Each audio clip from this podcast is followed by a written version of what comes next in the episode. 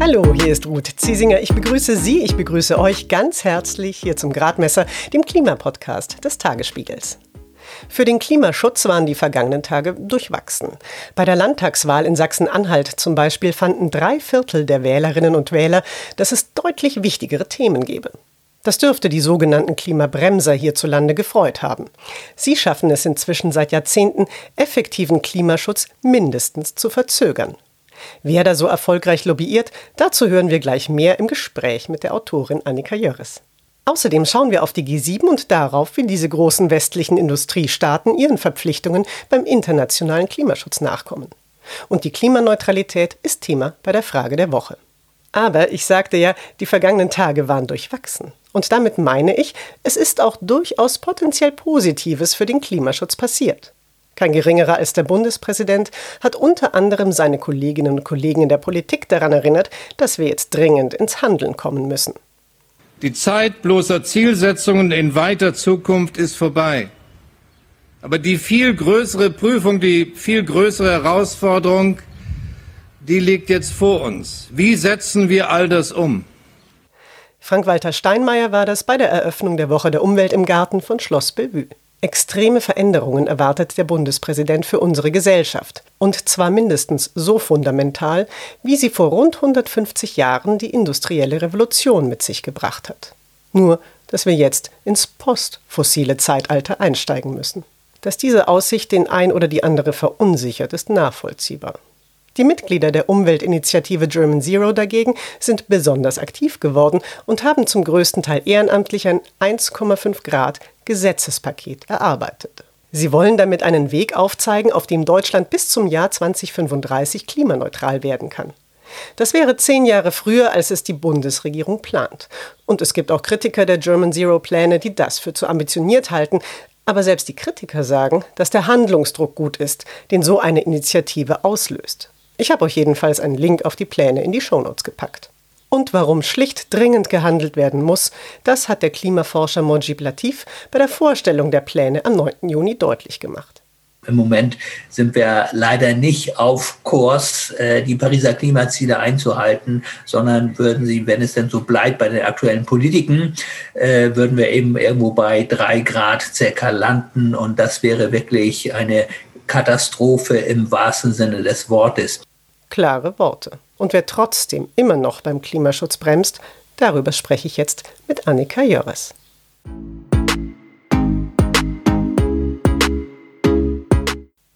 Annika Jörres ist freie Journalistin und Autorin und sie recherchiert seit Jahren zum Klimawandel.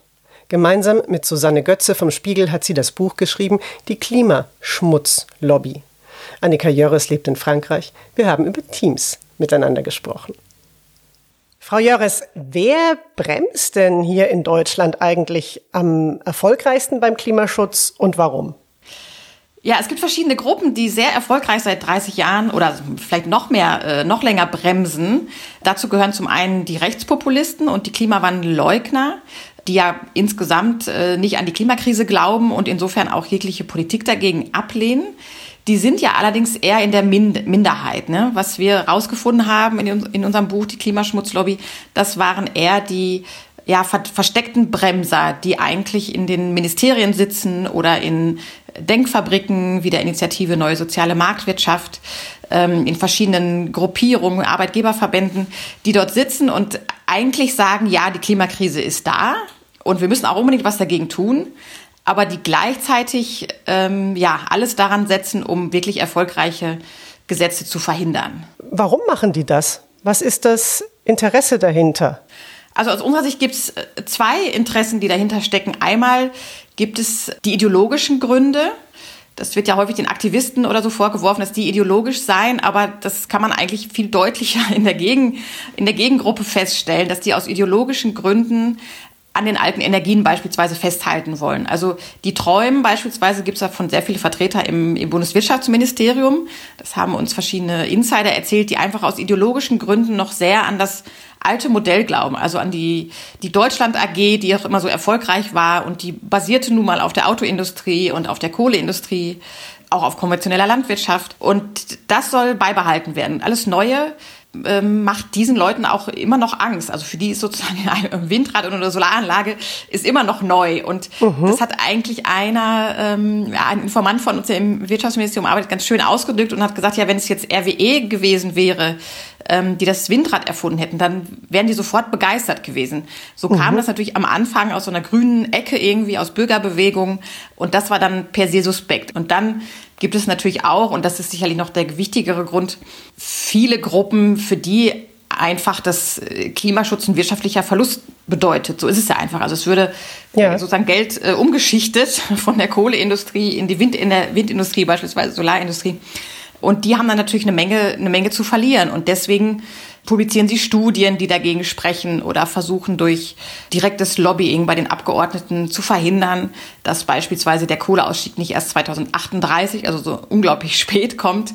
Also versuchen sozusagen den Kohleausstieg nach hinten zu verschieben, so wollte ich sagen. Jetzt ist ja, er ja schon ja. unglaublich spät und das war sicherlich auch ein großer Lobbyerfolg, was man in diesem Fall sogar auch an eine Person festmachen kann, an Stanislav äh, Tillich, der war ja Ministerpräsident und hat in der Kohlekommission gearbeitet, sozusagen, hat also diesen späten Kohleausstieg mitverhandelt und wurde danach dann Aufsichtsratschef äh, von der MIBRAG. Also der hat gewechselt von der Politik direkt in die Kohleindustrie.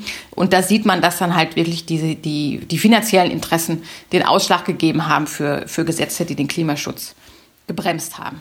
Die Politik hat ja aber andererseits durchaus das Ziel, oder sagt, dass sie das Ziel hat, Klimaschutz voranzutreiben. Warum lässt sich denn die Politik dann aber eigentlich so leicht, hat man den Eindruck, eben von bestimmten Interessensgruppen bremsen? Denn es gibt ja durchaus andere Interessensgruppen, zum Beispiel Fridays for Future oder Umweltverbände, deren Forderung die Politik dann nicht unbedingt sofort nachkommt. Ja, also das kann man ganz gut in, in Brüssel verfolgen, warum das so ist. Es gibt einfach ein riesiges Ungleichgewicht zwischen den Lobbygruppen. Also in Brüssel hat man ja schon lange dieses Lobbyregister, was ja jetzt nach viel ähm, Hauen und Stechen in Deutschland auch eingeführt wird.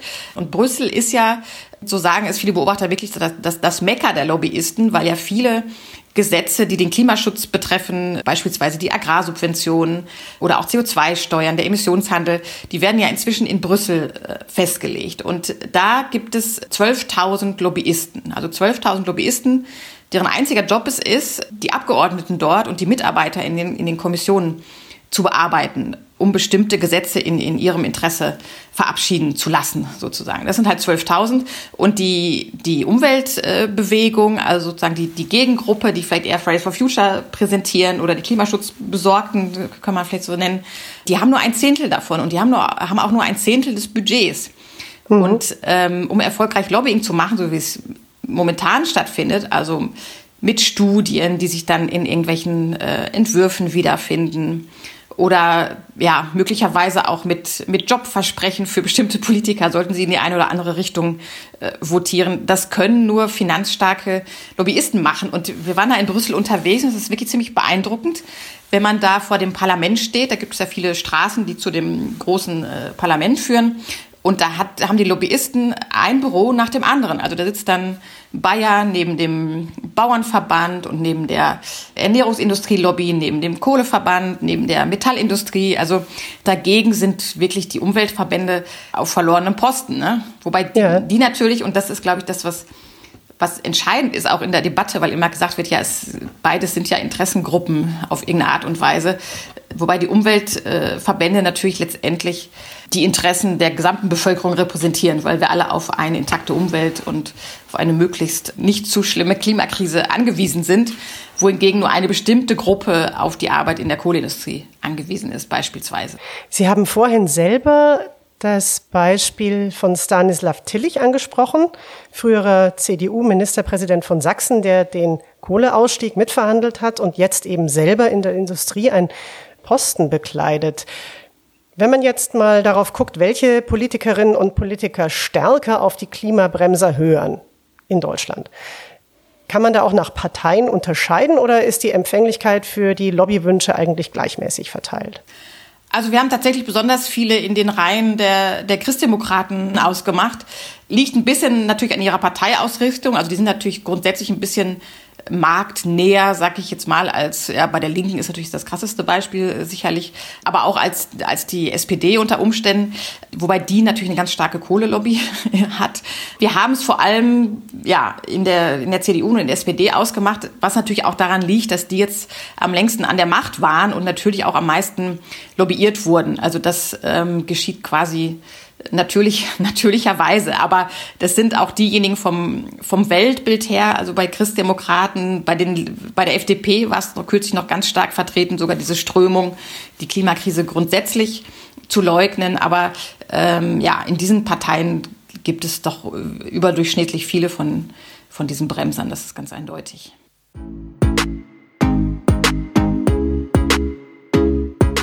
Gleich wird Annika Jörres uns die drei häufigsten Argumente der Klimaschmutzlobby nennen und widerlegen. Jetzt aber die Frage der Woche. Hier freue ich mich sehr über eure, über Ihre Anregungen. Gerne an gradmesser.tagesspiegel.de schicken.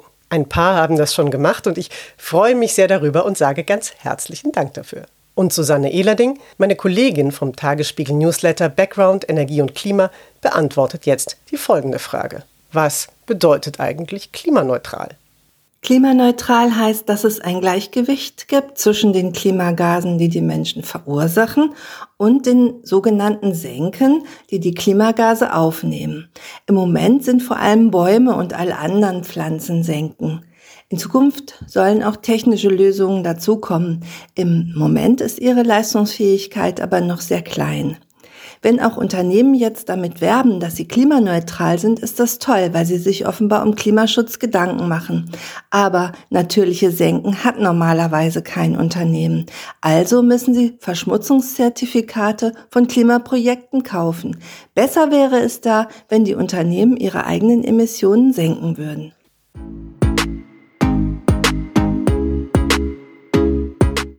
Frau Jöres, was sind denn die drei häufigsten Behauptungen der Klimaschmutzlobby, wie Sie sie nennen, und wie widerlege ich sie? Ganz beliebte Behauptung ist, ja, Deutschland ist nur verantwortlich für rund zwei Prozent der Emissionen weltweit.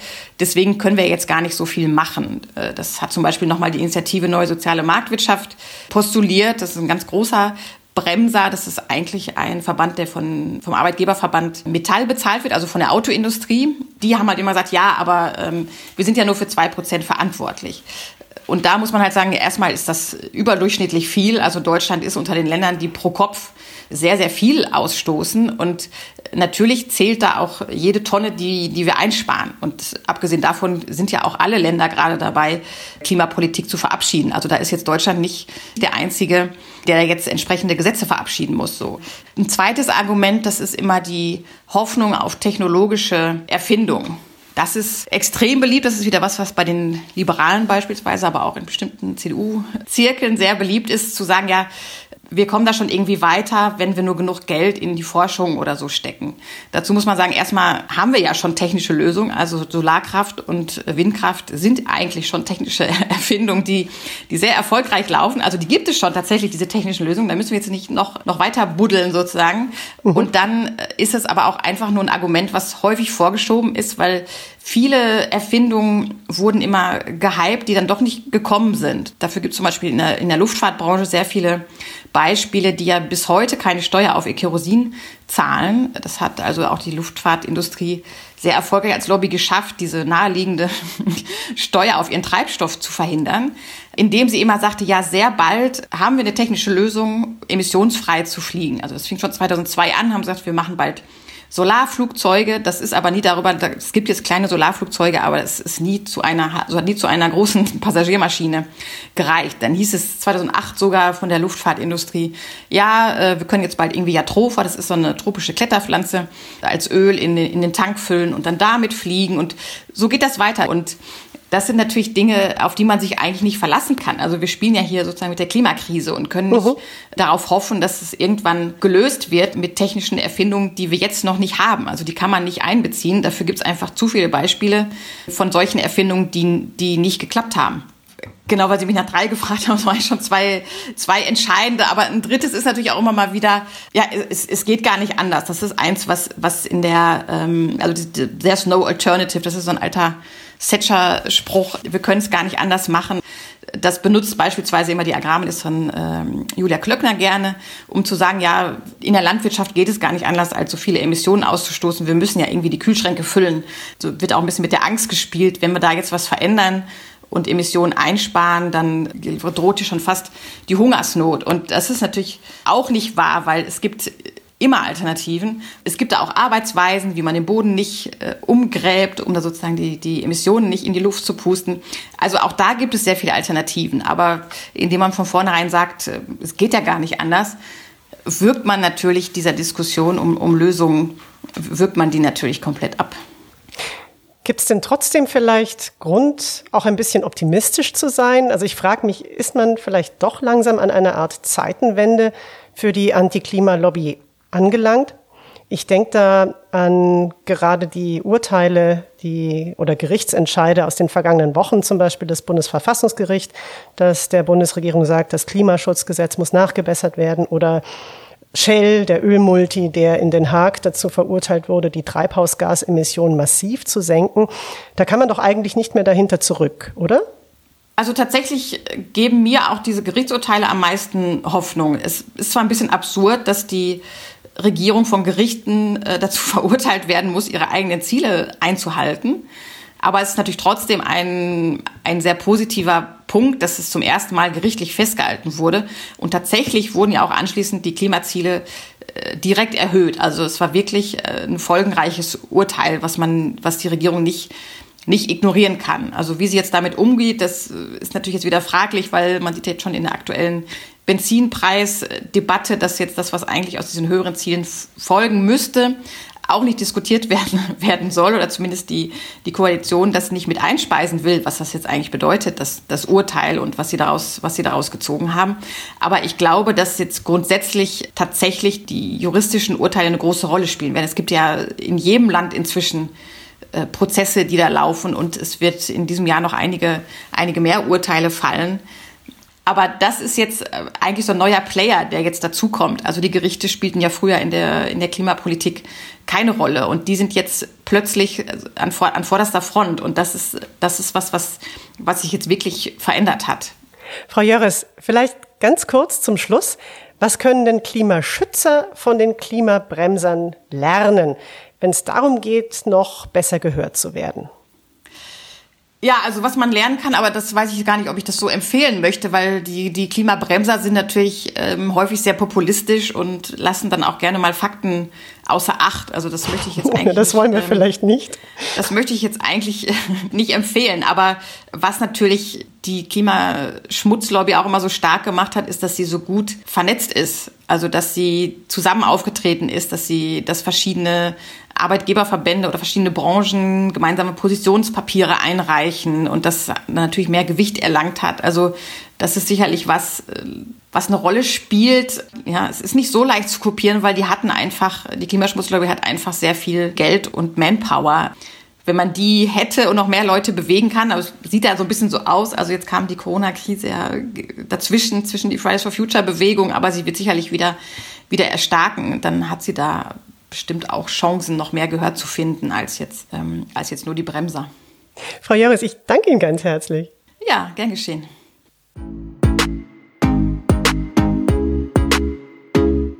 Wie stark die gerade besprochene Kohlefreundschaft ist, das lässt sich übrigens auch aktuell beobachten. Beim Gipfel der G7-Staats- und Regierungschefs vom 11. bis zum 13. Juni in England ist Klimaschutz eines der wichtigen Themen. Und offenbar hat die Bundesregierung eine starke Formulierung zum Kohleausstieg im Text für die Abschlusserklärung verhindert. Großbritannien soll einen Kohleausstieg bis, Zitat, 2030 oder bald darauf vorgeschlagen haben. Die Bundesregierung habe das abgelehnt, heißt es. Dabei ist bei der Kohle Einigkeit unter den G7 ziemlich wichtig. Susanne Dröge von der Stiftung Wissenschaft und Politik weiß warum.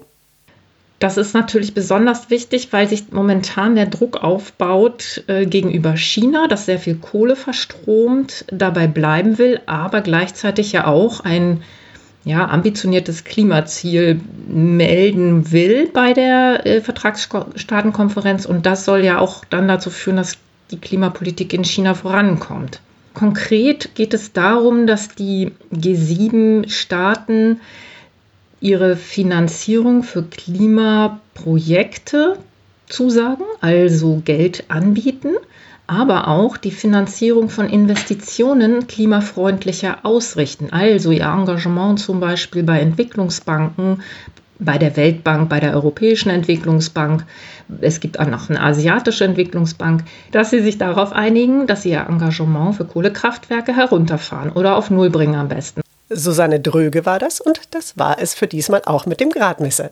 Ich freue mich sehr, dass ihr, dass Sie mit dabei waren. Und ich freue mich über Kritik, was wir besser machen können, über Anregungen oder Fragen.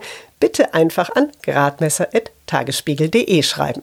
Und wenn es euch gefallen hat, dann hört doch auch nächstes Mal wieder rein. Dann erklärt uns nämlich die Verkehrsexpertin Katrin Gikan, warum wir eine Verkehrswende brauchen und wie sie für alle funktionieren kann. Den Gradmesser gibt es bei Apple Podcasts, bei Spotify und bei allen gängigen Plattformen und natürlich hier nächsten Freitag wieder auf tagesspiegel.de. Abonniert den Gradmesser doch am besten, dann verpasst ihr keine Folge. Mein Name ist Ruth Ziesinger. Schön, dass ihr mit dabei wart und machen Sie es gut.